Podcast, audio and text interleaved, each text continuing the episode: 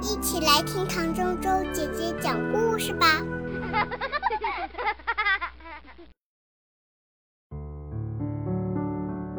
一个不能没有礼物的日子。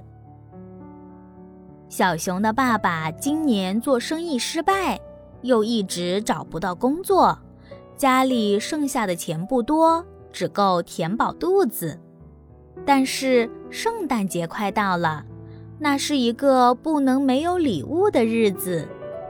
熊妈妈数着家里剩下的钱，对熊爸爸说：“哎。”我们的钱要留下来过冬，不能买圣诞礼物给小熊了。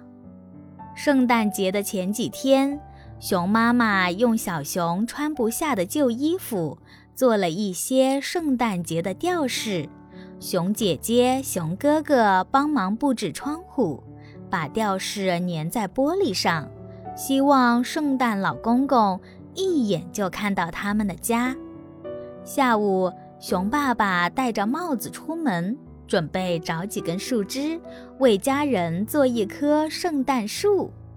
熊爸爸在圣诞树上挂满了吊饰，撒上了好多白面粉，看起来就像下雪一样。圣诞夜，熊妈妈用熊爸爸钓来的鱼煮了一锅可口的晚餐，熊爸爸和熊姐姐也来帮忙。吃完晚餐，大家安静地走回房间。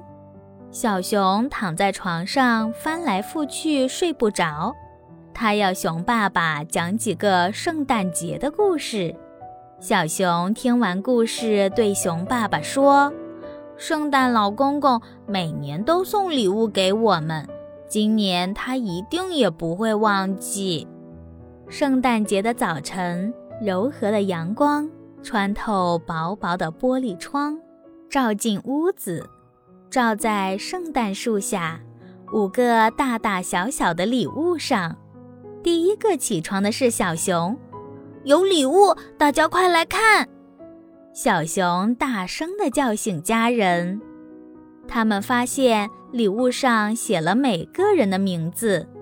熊哥哥高兴地说：“一定是圣诞老公公。”大家很好奇，圣诞老公公送了什么礼物呢？熊哥哥打开礼物，吓了一跳。呃，这是我的风筝，原来卡在树上，破了一个大洞，现在洞已经补好了。熊姐姐的礼物是她去公园跳舞时忘了带回家的伞。熊妈妈的礼物是一颗掉进地板缝、一直找不到的纽扣。熊爸爸的礼物是他去捡树枝时被风吹走的帽子。小熊的礼物是他最喜欢的棒球手套。熊姐姐发现了一件怪事：圣诞树下有许多小脚印。一定是昨天晚上圣诞老公公送礼物时不小心留下来的。可是脚印怎么这么小呢？熊爸爸说：“圣诞老公公大概是一个小矮人。”熊妈妈笑着说：“他不是老公公，应该是圣诞小小孩哦。”一整天，大家都在谈神秘的礼物。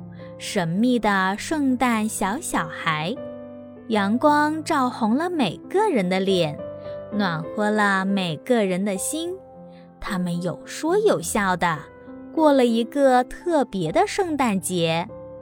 这些礼物使他们想起一些美好的回忆。